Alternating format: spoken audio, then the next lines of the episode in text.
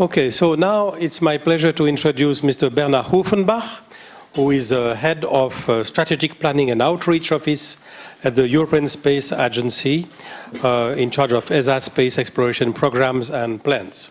So we will have the uh, broad view from E S A. Okay, as the title tells you, what I intend to do is to give you an overview of the E S A space exploration program and plans. And since space exploration is an international endeavor, I also talk clearly about the broader international context about space exploration. So in other words, I try to give you a big picture to frame the discussion you will have later today and tomorrow. Now, the first important message, I think, is that E S A has an exploration strategy, which is already great achievements. We have it actually since our last council meeting at ministerial level, which took place in two thousand fourteen, where our ministers endorsed some key principles about what our strategy should be. So firstly, exploration for us means we need to get access to unknown terrains with both robots and humans. Our exploration strategy is really destination-based. We talk about concretely three destinations which can be reached by humans in a foreseeable future or already uh, reached by humans. We talk about low Earth orbit, where today the I S S operates. We talk about Moon and Mars, not beyond yet. Our strategy tells us we should focus on implementing missions. Everything we do, we do in cooperation, so we don't have any more autonomous European ambition to implement our own missions capability. Uh, cooperation is part of the reason why we do exploration. And ultimately, our ministers told us, if you do exploration, make sure you do it for the benefit of society at large. So that recognizes that there's a strong scientific dimension, there's an economic dimension, there's a public dimension because space exploration inspires, and there's a political dimension because we foster partnership at all levels, internationally, at political level, agency level, industry level, academia level.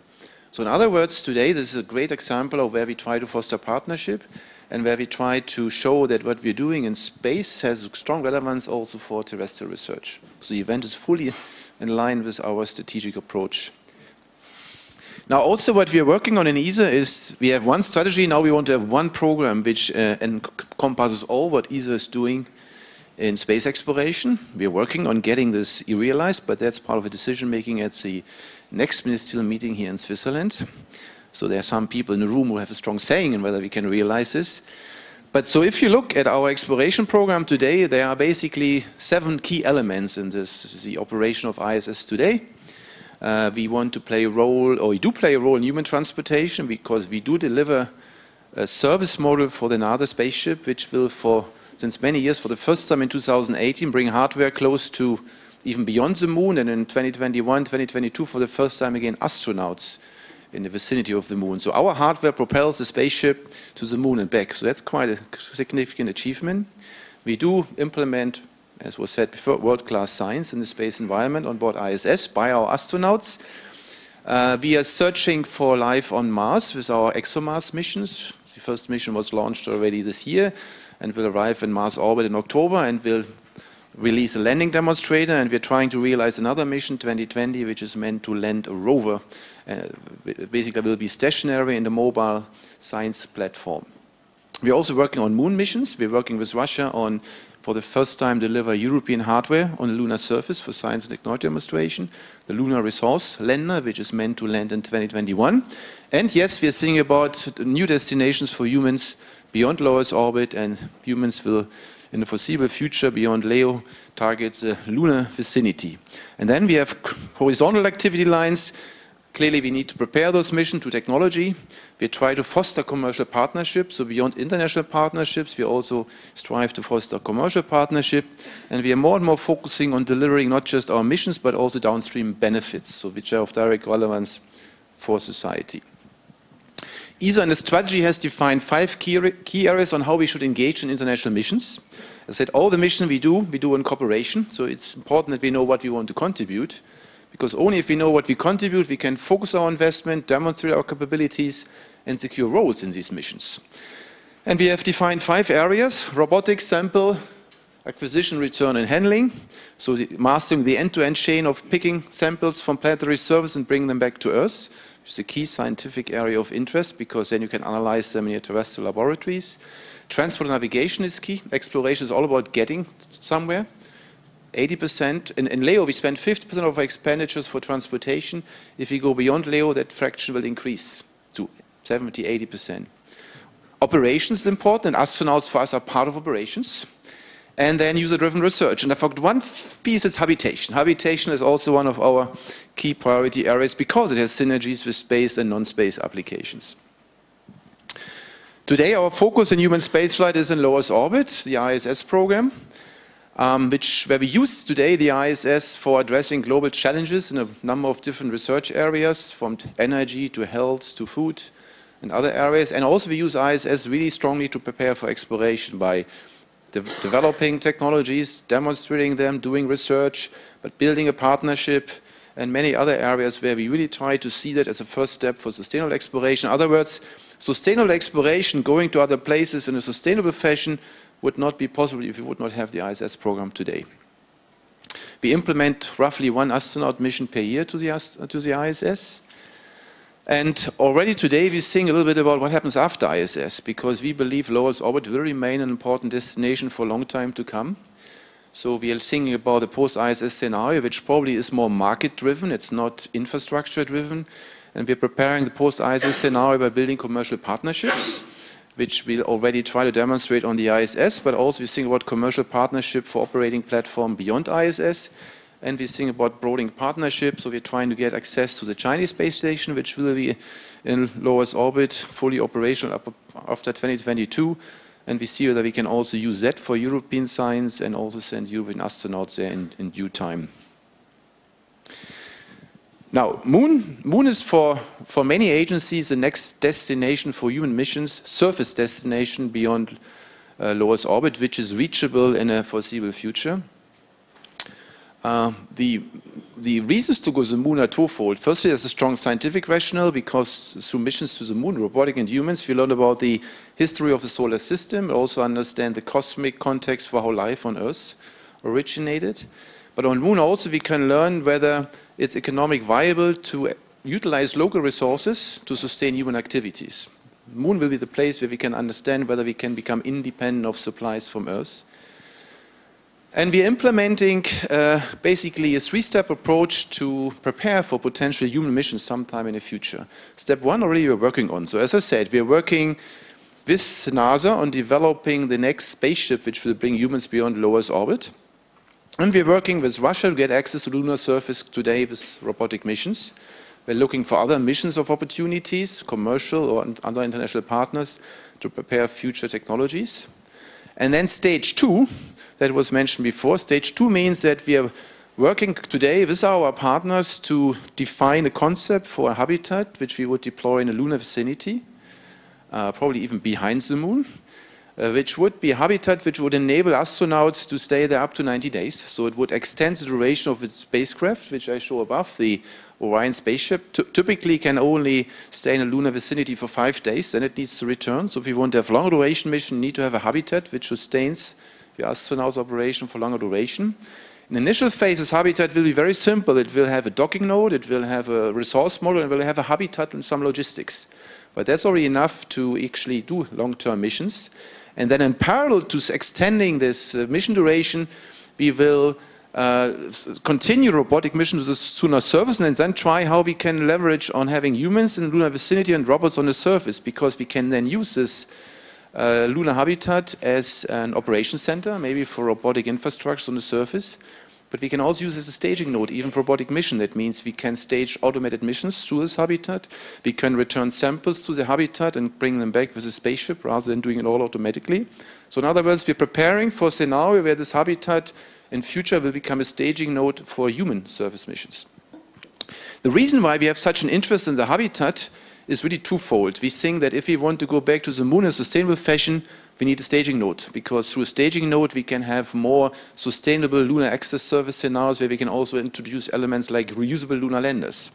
But also this habitat will serve as a prototype deep space ship habitat which one day maybe go to Mars, and we demonstrate capabilities for long duration missions still in relative vicinity of Earth with rescue capabilities, but in a same environment, including radiation, microgravity, isolation you would experience when you travel to Mars. So in other words, for us, this deep space habitat is the enabling capability we want to invest in, which in future enables us sustained human lunar surface access as well as deep space exploration. And then stage three, clearly, and that is maybe not earlier than twenty thirty or, or sometime around this time, if we really focus on this, we could land again humans on the surface. But human exploration of the moon will be different, completely different than Apollo. It will, we will go to different landing sites, the polar regions, the far side. We will have elements which provide long-range mobility, so maybe ten, maybe one hundred kilometers, to really maximize the science return. And we will see longer mission durations. And ultimately also we will introduce innovation, technology innovation, to make these missions more sustainable by utilizing local resources and harvesting hardware which has been deployed there through other missions before. So that's a moon scenario. The Mars scenario is also already getting more clear. So today E S A really focuses on implementing the ExoMars mission. I mentioned it before, the sixteen mission, which is already on the route to Mars, and we are preparing for the twenty twenty mission. Uh, the next step after this ExoMars mission is really returning samples from Mars. So the key reason why scientists' interest in Mars is to really understand about life. The, the, the evolution of life is in its planetary environment. And re returning samples from Mars is a key priority for scientists because they analyze the samples and in Earth's laboratories in a way they cannot do it on Mars. Also, Mars sample return is seen as a capability demonstration which is critical for future human missions where you also want to return those humans. The storyline of how Mars sample return is implemented is evolving. It's a very complex mission, but the storyline today is that NASA will send a rover in twenty twenty to the surface and starts fetching samples. They just fetch some samples. Then in twenty twenty-two they would send an orbiter, it's a telecom orbiter, but the orbiter would also have the capability to collect samples which are brought back to Mars orbit and bioseal them. Then in twenty twenty-six, they would send another mission there, which on one side deploys a lander with a rover which would collect the samples and bring them as an ascent stage to uh, Mars orbit. The orbiter of twenty twenty would collect those, bioseal them, and then they would have what they call a courier spacecraft, which brings the samples back either to Earth, and the samples directly re-enter on Earth, or they bring it back to the deep space habitat in lunar vicinity and return the samples with the Orion spaceship. So that's a bit the storyline which is constantly evolving. But in any case, uh, missions to Mars in the foreseeable future will primarily be automated missions, certainly up to the end of the next decade. Now, why are we interested in commercial partnership? I mean, the key reason why we're interested in commercial partnership is because we want to strengthen the economic dimension of space exploration, because we believe if we strengthen the economic and the market uh, dimension, space exploration becomes more sustainable. Partnership means with the commercial sector that the private sector invests, it shares risks, and also commercial partnership, we drive more open innovation and not just institutional-driven innovation. So we have identified some first candidates for commercial partnership. They are related to utilizing of I S S, so we will in future maybe deploy some private sector-owned payload facilities on board I S S. We have various scenarios for post-I S S infrastructure, which could be implemented in a public-private partnership. We have ideas where the private sector provides services and linked to lunar exploration through public-private partnership, which includes communication, logistics. But also we look into synergetic R and D as a public-private partnership, or even not new ways of how we can Uh, do outreach and engage public communities. So for example, we are thinking about how we can foster collaboration with the urban farming community. Space farming, urban farming has some synergies. Now, as a summary, what is the mission scenario between today and twenty thirty? We shouldn't go beyond because then it becomes a bit more fuzzy, but up to twenty thirty it becomes relatively clear. We will ask at the ministerial meeting end of the year to extend our participation in I S S up to twenty twenty-four. I S S is technically certified to operate up to twenty twenty-eight, so it could even be extended further. So before we see another human post-I S S infrastructure, which engagement of those partners who today operate I S S, that will not be before end of the next decade. But we know the Chinese space station will be there twenty twenty-two, which we can also utilize, and we also know there are interested parties who would like to operate private sector-owned automated L E O platforms for research and technology development. For Moon, we will have to implement Lunar Resource Mission with uh, Roscosmos in twenty twenty-one. We will see a, a number of missions of opportunity, robotic missions of opportunity, where we can decide to participate or not. Partners could be commercial partners, international partners. But the next real strategic step after Lunar Resource is to implement the mission you need to do to prepare for human mission. There are certain technologies you want to demonstrate before you land humans again. So currently we are assessing scenarios, but I think there's at least one, one kind of mission you would like to do before you send a human lander back to the moon. So that's the next big milestone step. And then on Mars, after ExoMars sixteen twenty, we will see how Europe participates in a stepwise campaign to return samples from the surface of Mars. And that's kind of what might happen between today and, uh, and twenty thirty. Oh, oh, good. Now, it's, I'm nearly done. Basically, now what I would like to do is to introduce this idea of the Open Innovation Exchange. So we decided early two thousand sixteen to introduce this idea of fostering open innovation linked to exploration, because we know that there are lots of competences out there, outside the classical space community, which can provide innovation capability which will enable sustainable exploration in the future. So really what we are after is to foster synergies between application-focused terrestrial R and D and challenge-driven exploration R and D. And we do think it's a win-win situation. It's a knowledge transfer in, in both directions. So this initiative is starting today. Today we organize the first event. It's called the Closed Habitat Forum. We are already planning the next event, which will focus on health in November. We are already thinking about the next two topics. But what is very important, it's not about the event. It's really what comes after the event. So we, I think that's also a challenge for you to think about how is that event useful beyond having an interesting discussion today. So what we clearly want to do, we want to listen to also the non-space sector and understand whether we can be smart in how we implement our R and D program. So this may have influence on our, indeed, technology programs in the future.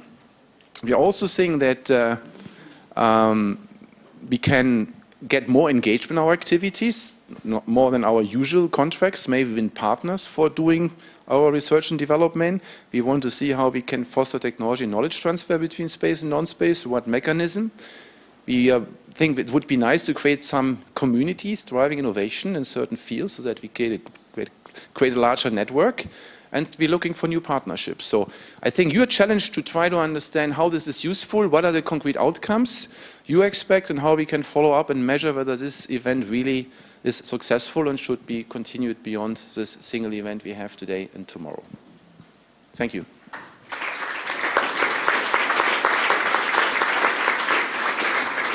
I do have a little nice animation, but we show it in a coffee break because time is short.